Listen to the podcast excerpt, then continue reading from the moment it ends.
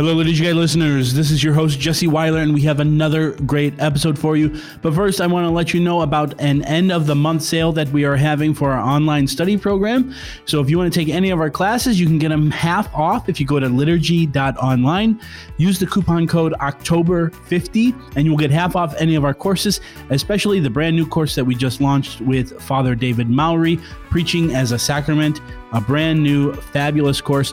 This week, we dive back into the Catechism to talk about the liturgy and what the Catechism says about the liturgy. So, without further ado, episode 7 of season 5 of The Liturgy Guys. Enjoy. I'm going to talk to you today about the Mass. The liturgy is what enculturates the gospel for us. What are you, some kind of altar boy? And, and it enculturates it into our day to day life, our, our day to day existence. It's pretty dang exciting, huh? We're called not to some crapshoot called life, but to an adventure in fidelity that beckons us to cast out to the deep. The Liturgical Institute is proud to present The Liturgy Guys. I'm going to record. Good morning, Jesse and Chris. Good I'm a morning morning. person today. You two are groggy, but I am wide awake. I'm not groggy. I, I have a cup of Holy Spirit here. yeah. I'm ready to go. I have a pair of cleats for a game I'm going to play later. You know, when I Um, lived in Charlottesville, there was a church called Church of the Holy Comforter. It was Catholic Ooh, church. That used to be sounds called warm. I know. It used to be called the Holy Paraclete, and I guess nobody thought that meant anything. So now they named it the Holy Comforter. Everybody thinks it's a church about. Well, I guess. I had a priest come and bless. I had a priest come and bless my home, and he and he blessed uh, Your my bedroom. So I guess I have a holy comforter. Holy now. Comforter. There you go. Yeah, exactly. Uh, all right. So before we get uh, back into the catechism on liturgy, uh, I just want to hear a little bit of updates uh, on your respective uh, organizations. So, Dennis, you want to start with anything that's happening with Benedictine and the Center for Beauty and Culture, and Well, please talk about me- how you're coming out here to have some fun. Okay, well, let me tell you first how awesome Benedictine is. So, yesterday was the feast of John Paul II. And so they decided to have a Eucharistic procession through the campus and then to have Eucharistic adoration all night, specifically to pray for the upcoming presidential election. How is that? How cool is that? Other schools would be like carrying signs and setting things on fire. Here, we're like, pray all day. So, anyway, that's it. What else? Next week, Tuesday, uh, less than a week from the date of this release of this podcast, the Center for Beauty and Culture is having its second public event. It's called Sounds That Surround the Silence. Isn't that a cool thing? It's a it's a um, de- live demonstration for, of choral composition. We have a very talented musician here named uh, Timothy John Tharaldson. He's the director of choral activities here at Benedictine. Great composer, big fan of Arvo Part. If you've ever heard of him, he has this kind of mystical sounding music that's sort of popular in the Catholic He has a world. mystical sounding name too. Yeah, Arvo Part. He's some kind of Eastern European. Anyway, so there's a little poem that he's going to set to music right in front of everybody called The Father's Arm, Brachia Patris. And then we're going to take text from the audience and he's going to compose on the spot to some words. And I'm hoping someone will give something funny like the ingredients list from a can of soup or I don't know, who knows, Or directions pie. on how to turn your phone on or restore it to the factory setting. See if he can set it to music. So that'll be very cool. and And, you're, you're what? coming out here. I'm coming to Illinois, back to the old stomping grounds to um, give a talk November, I think it's November 11th. It's the Wednesday for the Lumen Christi Institute. And um, that's at 7 o'clock in the evening. It's in Hinsdale at the Ruth Lake Country Club. And I'm going to talk about ornament decoration in the column, things I love to talk about. Chris did one of these in their series. How did that go, Chris? Anybody show up for you? It was oh, it was fantastic. It was a very good evening. We talked yeah, I about heard they have lots of questions and they really like the stuff.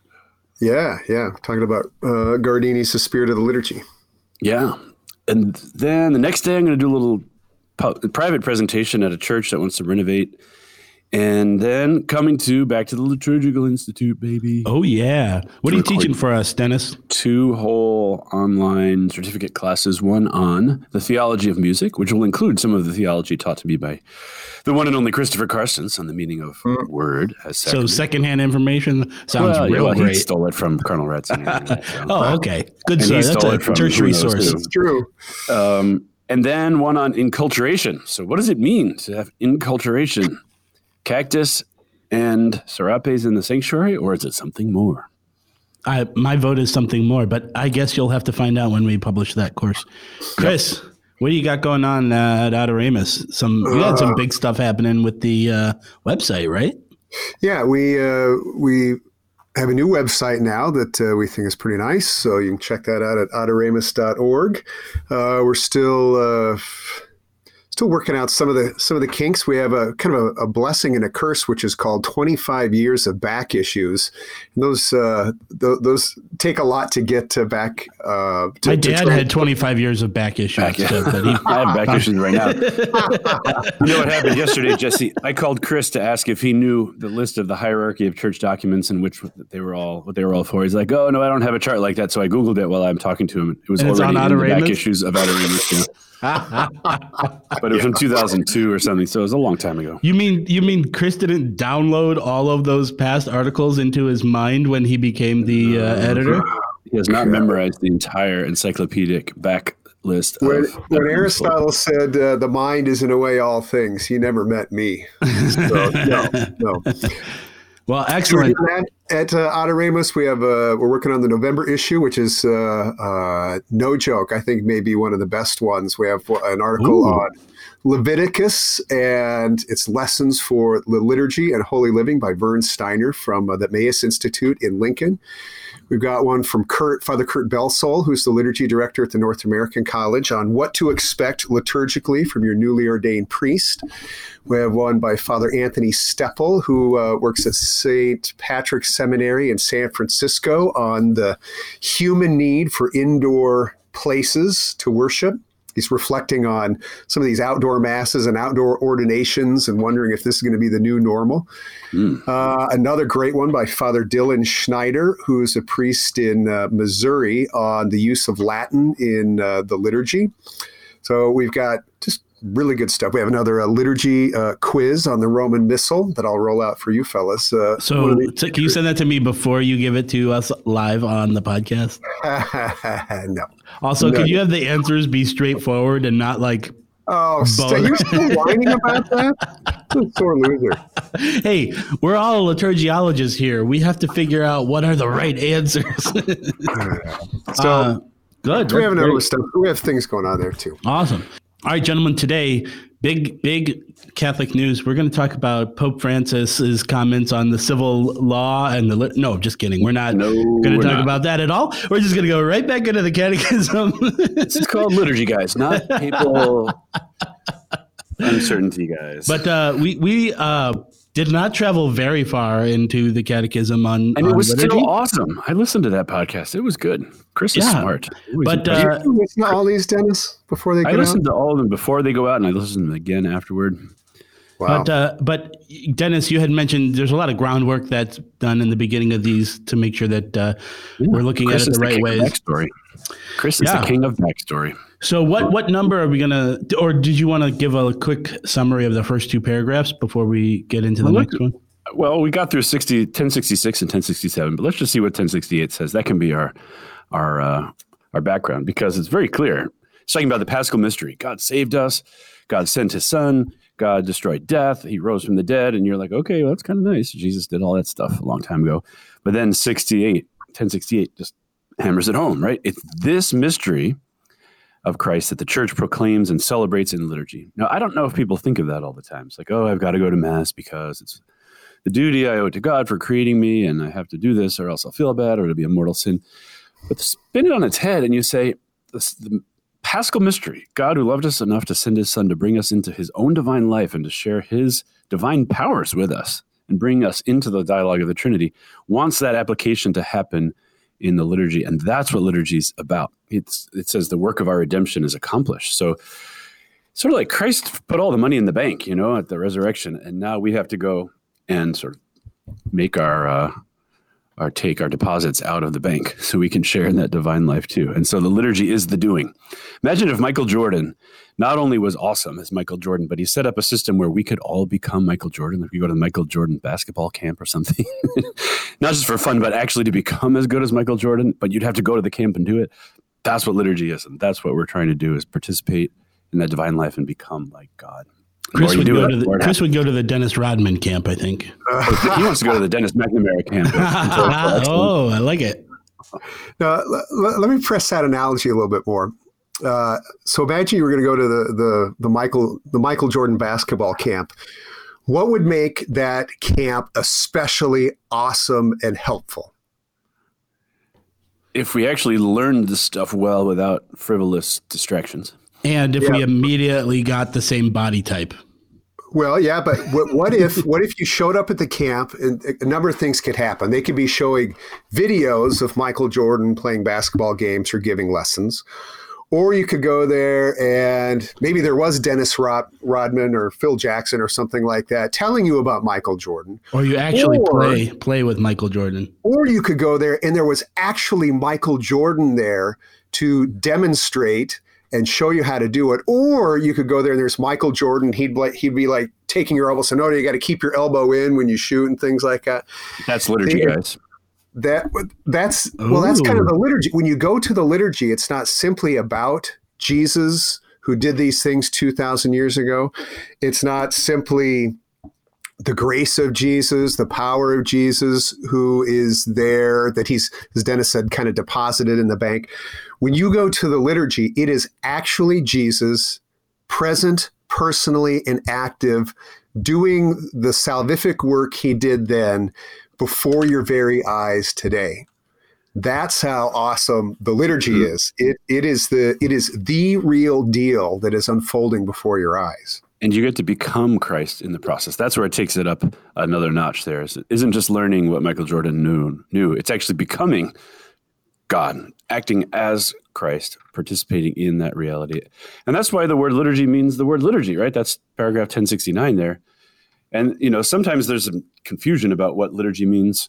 Back in the olden days of the 80s and 90s, everybody said liturgy was work of the people. That was very common thing uh, to say because you know the etymology of liturgy, right, Chris? Oh, Oh, that's a yeah. different that's a different episode. We're not doing Well, that. no, but it's right there in the. it's, well. It's- what is it? Laos and Ergon. What, what's that all about, Christoph von Karstens? Uh, Laos is uh, where we, it means people. It's where you get the word uh, laity or laic or laicize. Uh, so Laos is people, and uh, ergon or ergia, I don't know the, the Greek. So it's a Greek term. Mhm. Uh, it means uh, work. So if you have an ergonomic work device, Yeah. so you don't get uh, uh, uh, 25 years of back issues, it helps your lumbar, lumbar uh, Nice support. callback. Nice Right. callback. And it's related to the word energy too, right? Er, Yeah, ergon. yeah. And Work. ergia. So if Yeah. liturgy is the work of the people, it kind of sounds like that. But there's this funny thing, these prepositions and other little ways to interpret it. It's either work of the people or, Chris, uh, work done in the name of or on behalf of the people. ding, ding, ding. I don't have my bell, but if I did, I would I ding think, that. it, think of it this way: if I said this is Dennis's picture, Dennis's picture, that can mean two things. It can mean either one, Dennis owns it. It's a Mhm. picture of uh, Benedictine uh, campus, and Dennis Mm-hmm. happens to own it. It's Dennis's picture. Or it can mean Dennis is the one who's uh, within the frame. It's a picture of Dennis. smile. Yeah. And I think when you say the the liturgy is the people's work, it's not in the sense principally that they own it. It's not it's not ours. It's not the people's. It is rather we're kind of the the the, the recipients, the subjects on it. It's a work done our on our behalf or in our name. So we say the liturgy is the people's work. It's it's God's work done for us. So I don't know if that So But it's, also- uh, are you are you saying that the liturgy is basically a selfie? Leave it to me to take these profound insights and boil them down into uh, pop culture references. But Well, see what the possible distortions are. One is it's the work of the people, so the people kind of save themselves by busying themselves at liturgy, or it's the work of Christ, and the people just sit there while Christ does it. We got to get those both together because the word means a work done by the people and on behalf of the people, right? So in the mystical body of theology, Christ is doing the work, mm. but we're members of that body. So we do it in a real way, even as Christ is the one who's really doing it. And so the catechism makes the point that originally it meant a public work or a service in behalf of the name of the people. So I've never seen a footnote for this, but people often say like a garbage collector was a liturgist and a teacher was a liturgist because they were doing work on behalf of the city, which is why oftentimes it'll say divine liturgy or sacred liturgy because you're making sure that it's this work that's the sacred work. Um, and it's called the work of God, right? Opus Dei. This is God's work in saving us. It's Christ saying to the Father, Hey, Father, remember you sent me to heaven? I mean, you sent me from heaven to earth, and I gathered up the 12 tribes and I brought everybody back to you, and now they're members of the mystical body, and I'm giving them into the dialogue of the Trinity. This is why the Eucharistic prayer is not said to us, right? It's said to the Father because it's Christ's work, and we say it to the Father too to join in that work. And so, what does the Catechism say? Through the liturgy, Christ, our Redeemer and High Priest, the offerer of us, continues that work of redemption in, with, and through his church. So, the redemption's done. I mean, Christ has conquered death, but it has to be applied over time to new people who are, when they're born, new situations. And uh, that's what liturgy's doing when we get to do it. Now, it gives us a little taste, too, about see, if Christ is present, so we know who Jesus is, and he's present and working uh, for us, working our redemption. It's that what where the catechism is going to take us, yeah. as we hope it would, is well, what is he? What is his work? What is it that he's doing that is present, and what is it that he's doing that we are supposed to do too? And again, a lot of uh, what the catechism will do is explain rather uh, clearly what that work is, but it gives us a hint of this in uh, 1070. So this is the uh, Oh, yeah, this is a good one. So, right at 1070, in the New Testament, the word liturgy refers not only to the celebration of divine worship, see, which is what we might think. Oh, well, liturgy is when you go and pray and ritualize and ceremonialize and things like that. It refers to more than that, but also to the proclamation of the gospel and to active charity. Mm-hmm. So That's Christ's work too in the world, right? Yeah. So, one is worship, one is a proclamation of the gospel, and three is doing charitable actions. Now, Jesse, what are these? This is a this is a uh, well-known, um, oft-heard trio of things on Liturgy Guys podcast. What do these three things represent? Priest, prophet, and king. Right, the Munera yep. Christi, the the the prophetic office, the priestly office, and the kingly office. So it continues. Mm uh, in all of these situations, it is a question of service, or the, the word here, I suppose, Dennis, is ergon or ergia. It's a pre- uh, matter of work of God and neighbor. In a liturgical celebration, the church is servant in the image of her Lord, the one liturgos. So Jesus is called here in this paragraph and in others too, and in the tradition, Jesus is called the liturgist.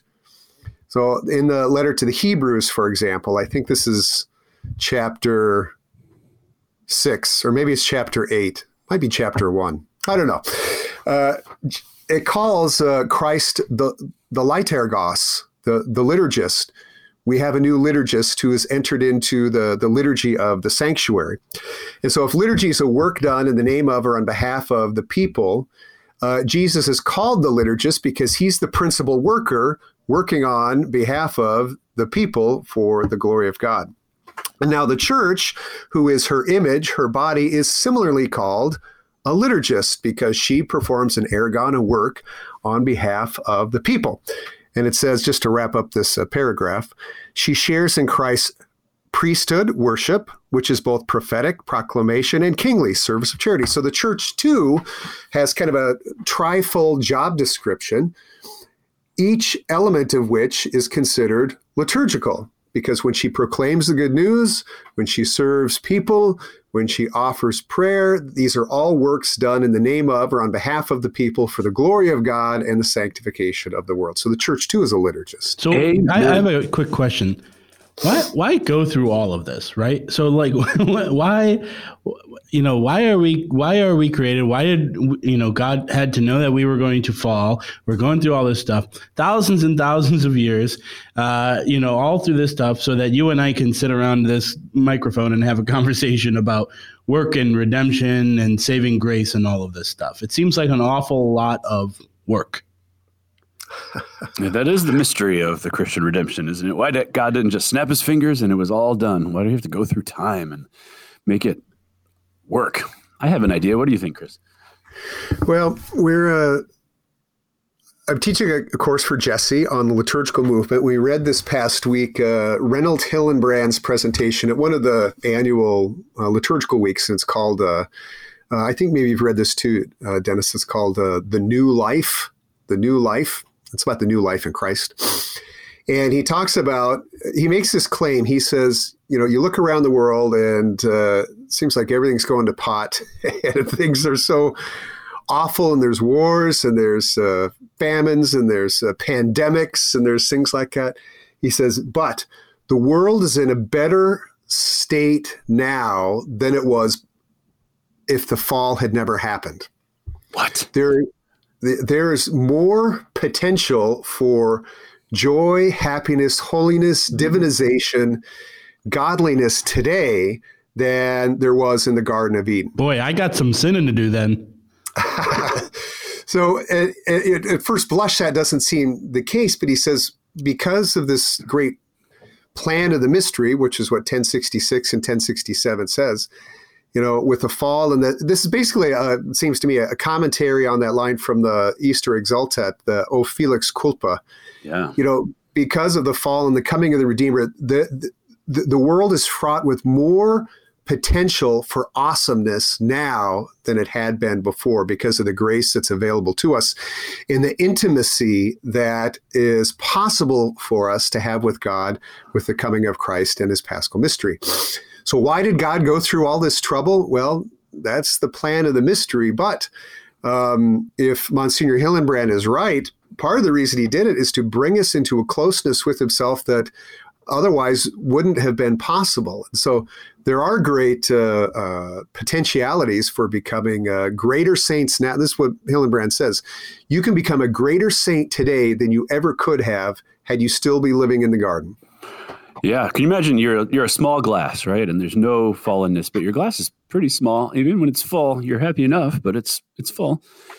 Then you suddenly you get a possibility to be a big glass or an ocean and it's not full yet but boy the capacity is even more and i think part of the reason time has to happen salvation has to happen in time you know Dr., our friend dr fagerberg wrote a book called the christian meaning of time and he called time a creature which is interesting we think creatures have legs and they walk around but he says time is a creature that god made so that we who have fallen intellects could take all the time we need to decide for or against god to say yes or no Angels didn't need that, which is why they fell at the instant of their creation.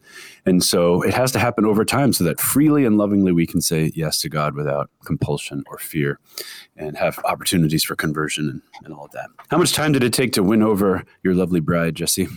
Uh, about one week, but then also we had to take a break during our engagement, and I had to reconvince her to marry me. So yeah, so that's another that, that's another podcast. Though. If that courtship hadn't had the time it needed for her to come to see how wonderful you are, then uh, it may not have happened, right? So time was your friend sure, in that matter. Yeah. yeah. So here we are at 1070, right? There's this big long quote from Vatican II. I don't have to go through all of it, but it does bring back the wonderful memories of going through Sacrosanctum Concilium in one of our previous seasons. So it says the liturgy then is seen as the exercise of the priestly office of Jesus Christ. Ex- liturgy isn't just us sitting through a boring homily or even an awesome homily or getting the kids in line or stop hitting your sister or sit over on the other side of me and get in the car and all the things that it takes to get to church. There's this phrase here it's the presentation of man's sanctification under the guise of signs perceptible to the senses. We say, okay, this is the representation of the sacrifice of Christ. Why isn't there a lot of blood? Why isn't there a cross? Why isn't there a Golgotha? Well, for it's not really proper to, you know, crucify Christ every day, every Sunday, literally. So it's in the form of a rite, a ceremonial rite. And then these signs are knowable to us and they're appropriate to each of those. And um, this is how liturgy works it's entering into the same reality of Christ, but doing it in a different way. If you went to Michael Jordan's camp, you're not doing it the same way as it was in the NBA, right? It had to be in a different form that's appropriate to you rather than 50,000 people mm-hmm. watching you and TV coverage, right? That would be a little too, too much. And so you go and do it in this sacrificial meal. And uh, so it says, no other action of the church can equal its efficacy. So no other prayer is as good as the, the liturgical prayer. No matter how good your rosary is, or your chaplet, or your May devotions, or anything, which is why for years they wanted you to do Mass at Mass. Don't pray at Mass, pray the Mass, right? Say the words, sing the words. I don't know. My rosary game thing. is on lock, though. It is good.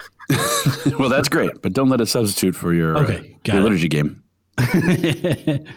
All right. Chris, 1071. Liturgy as the source of life. What does it say there? Uh, as the work of Christ, uh, liturgy is also action of the church. It makes the church present, manifests her as a sign between God and man, engages the faithful the new life of the community, and involves a conscious, active, and fruitful participation of everyone. everyone. All right. What does that mean, especially that it makes the church present? Liturgy makes the church present. Isn't the church just people who show up and they're sitting in the pews? Isn't the church present before the liturgy starts? Certainly, Chiz. I wonder if it's like, uh, you know, Dennis is a teacher, and you're still a teacher even when you're not teaching, when you're sitting at home watching whatever it is that you watch these days. Or you're going to uh, to the store to pick up your raviolis or whatever it is. Yeah. You're still a teacher, but you're most uh, when when you've actual when you're in the midst of actualizing your teacherness. That's when the students are there and we've started class. That's right. You are most uh, ontologically, uh, you're most expressing your ontological reality as teacher when you are doing those things. Yeah. And I think just as for Christ, I mean, Christ did a lot of things over the 33 years, but the one thing that most fully revealed his uh, redeemerness is the paschal mystery. and so then the church, in her image, similarly, most comes to life and reveals herself when she is doing liturgical things, making present and celebrating the paschal mystery. So that's when she is most animated. That's when she is most alive. And I suppose, you know, the, the thing is, the cells of the mystical body then too are most of themselves when uh, they're they're actively participating in the church's uh, celebration of the Paschal mystery. Right. And this is where the word assembly comes in. We've talked about this a few times. Gathering is just getting everybody in a lump.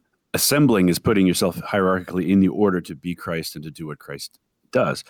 And so when everybody's home on Sunday morning getting ready, they haven't assembled yet as the mystical body. Then suddenly they're all in the right seat. They're all taking their liturgical role. And what happens? The mystical body just kind of appears because all the parts have assembled in the right place.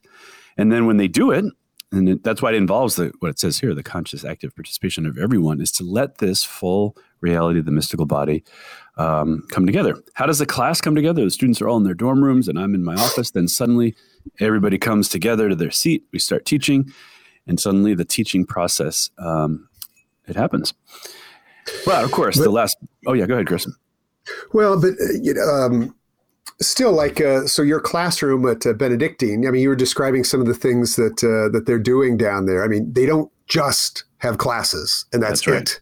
There's know, all these other activities on a campus that uh, kind of extend the life of the classroom and emphasize truths and lessons taught in the classroom and make students hungry for more uh, things to learn in the classroom. There's stuff that goes before class and They're, after class. they're students of life, Chris. Yeah, and you know what they have here? They somebody started a group here called SPES, S P E S, which you know means hope in Latin. And they, among the other things they do, is they put little post-it notes on doors that say things like "You're doing better than you think you are." They they chalk um, inspirational Bible quotes on the sidewalks around. Nobody knows who they are, but they're just trying to improve the hope of hmm. the campus as we're all under lockdown and people are having anxiety and depression and stuff. It's just a beautiful service to the community. So smart. They're evangelizing. And so, yeah, it is a kind of evangelization. But that's what the, the catechism here says. The liturgy is not the whole activity of the church. I think that's where you're going, Chris, right? That's exactly where I'm going. See, that's why the church. So, if what we said is true, we don't just show up and do liturgy. That's it. Nothing else. We don't do anything before it. We don't do anything. No, of course not. We do as I cut you off there at 1072. We there there has to be something that goes before it. This type of uh, evangelization, and then there has to be something that comes after it. The kind of extending the life of the liturgy into the real world through active charity and and other things. And they're all liturgy in this broad sense of the term Mm-hmm. profession, is- proclamation, and the service and the worship. this is something I, I hear a lot in the ether about um, whether or not the liturgy at a parish done reverently and properly is a is a tool for evangelization and discipleship because I think some people want to keep that separate where it's like okay over here is where we create the encounter for christ and then we can bring these people into the liturgy. And um, and i think the opposite is is true just like you guys said. It's not only the liturgy there's other stuff happening. And so i hear these conversations happen a lot um, among people when they discuss the liturgy as its role properly in in this process of you know preaching the gospel and bringing more people into the to to, to show them the heavenly realities. Yeah, sure. You can't just throw somebody in the middle of something they don't understand. You have to invite them, teach them, because it has to be a free desire and free will offering of yourself uh, to God. And then hopefully, what happens is you're transformed, and then that makes the world better, and other people see that they want that too. All right, I think this is uh, this is a good place to stop, and we can continue either next week or the week after. We'll see where this goes. Uh, Chris, I'm gonna just uh, play you a voice recording of this question, and you just answer it. Um, and Dennis, you can go get more coffee because Okay. I think I think you're empty over there. So, why go to the Liturgical Institute? Well, if you want to serve the church and do liturgical studies from the heart of the church, you won't find any place quite like this. This place is faithful to the magisterium, but it's a dynamic orthodoxy, not dry. And at the same time, it not only makes the faith come alive, it also empowers you to help that be the experience for others as well. Hi, I'm Dr. Scott Hahn, and I want to warmly recommend the Liturgical Institute for your consideration. Pray about going and studying and sharing the richness of our living tradition. Mail call! Mail call! Oh, Moses, Moses, why do you question me? Why do you care? Today, we have a similar debate over this. Anyone know what this is, class? Anyone? Okay.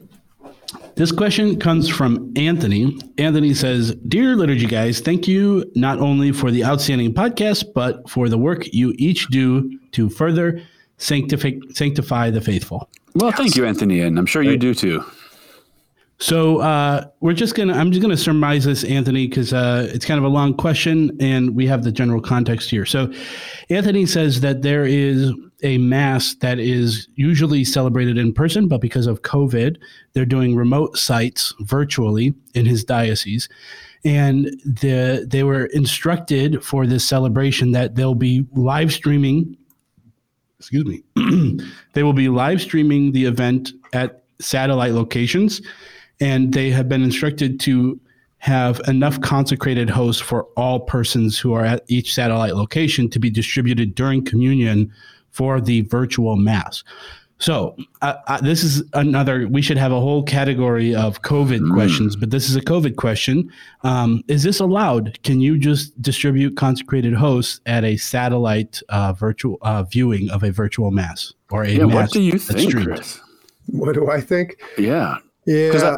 Because my first thought is, well, you could sit at home and watch it and receive, uh, you know, make a spiritual communion. Why not sit at home and watch it and or somewhere else and receive actual communion and make it a Mm-hmm. extension of kind of like a communion service? But then you're smarter than I am. So what do you think?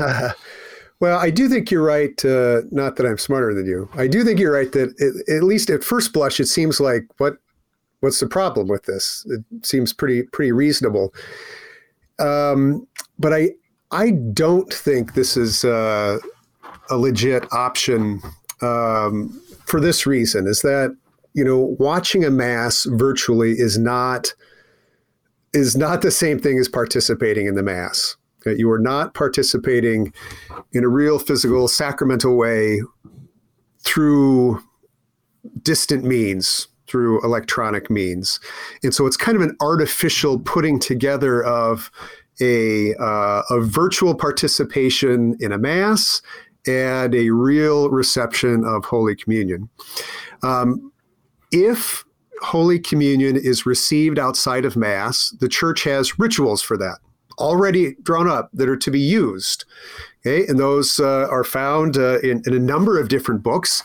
One is called in a book called Holy Communion and Worship of the Eucharist Outside of Mass, is where a person receives has rites for a person receiving outside of Mass, or Pastoral Care of the Sick has uh, rites for a person receiving communion uh, as uh, somebody confined to a home or say to uh, another you know prison or institution or a hospital or something like that the point is that if a person receives the Eucharist outside of Mass, the church already has rituals, and those are the ones that ought to be followed. So I think putting these two together, while not entirely unreasonable, and again, at first reaction seemed to make some sense, it's not it's I, I don't think it's what the mind of the church is on on doing this. Now, there we've been kind of forced in a lot of different circumstances over this last year to come up with creative solutions and applications to some of the restrictions that we have. For example, this is another this is another question. Did you guys see in San Francisco when they had these uh, very strict limitations on who could go into church? You could only have mm-hmm. one person inside a church, and only twelve people could gather together outside of church for mass that uh, Archbishop Cordileone uh, had 12 concurrent celebrations of the Mass. He had like 12 priests sort of kind of celebrating at the same time. And what? And I remember seeing that. I thought, what's going on there?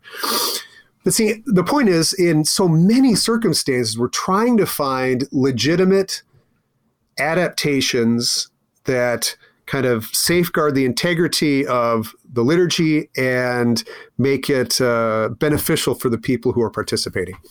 In my opinion, what you're describing is not one of those. So, I, I, another variant of this that I've seen even before COVID is that my parish that I went to, they had a cry room that was separate from the nave and the narthex. It was a com- it was a completely different building on the campus, and they streamed the mass into the cry room through a television and then when it was time for communion you could leave and process into the church to receive communion so i yeah. think that's that's what they're thinking here is that no no no this is all one mass that you're viewing live but you're just in a different location than we are yeah that's a t- that's a tough one. Um, you know, so in that instance, Jesse, they're what fifty feet away from the action. What's yes. there between fifty feet and fifty miles? Right. That neither of them are physically present. Why is the what you're describing more legit? I mean, it's still not ideal. Everybody could agree on that. It's still not ideal, right. but it seems to be more in the neighborhood, so to speak, than someone who's, you know, half a county away. Yeah, I, I get this is they're difficult questions with not obvious answers, but. Uh, mm-hmm.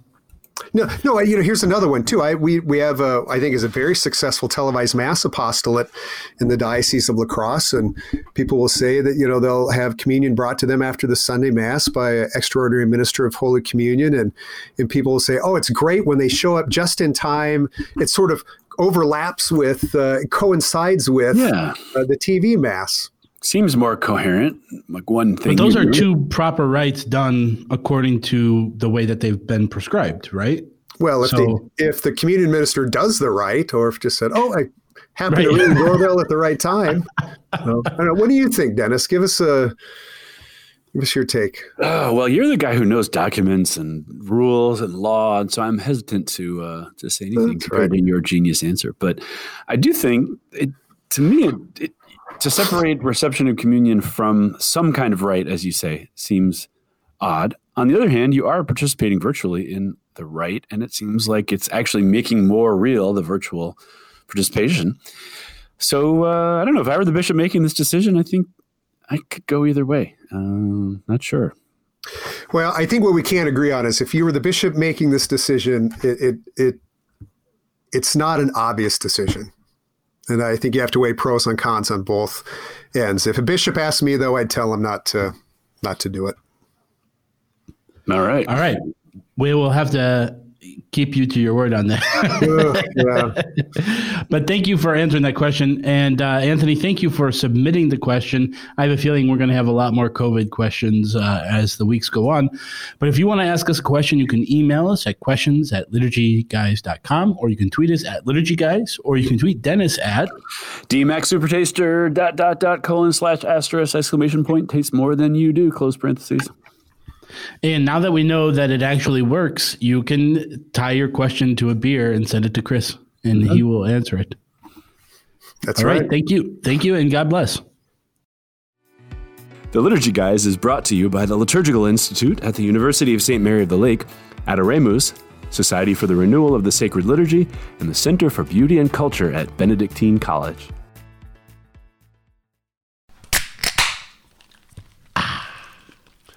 Now that's a podcast.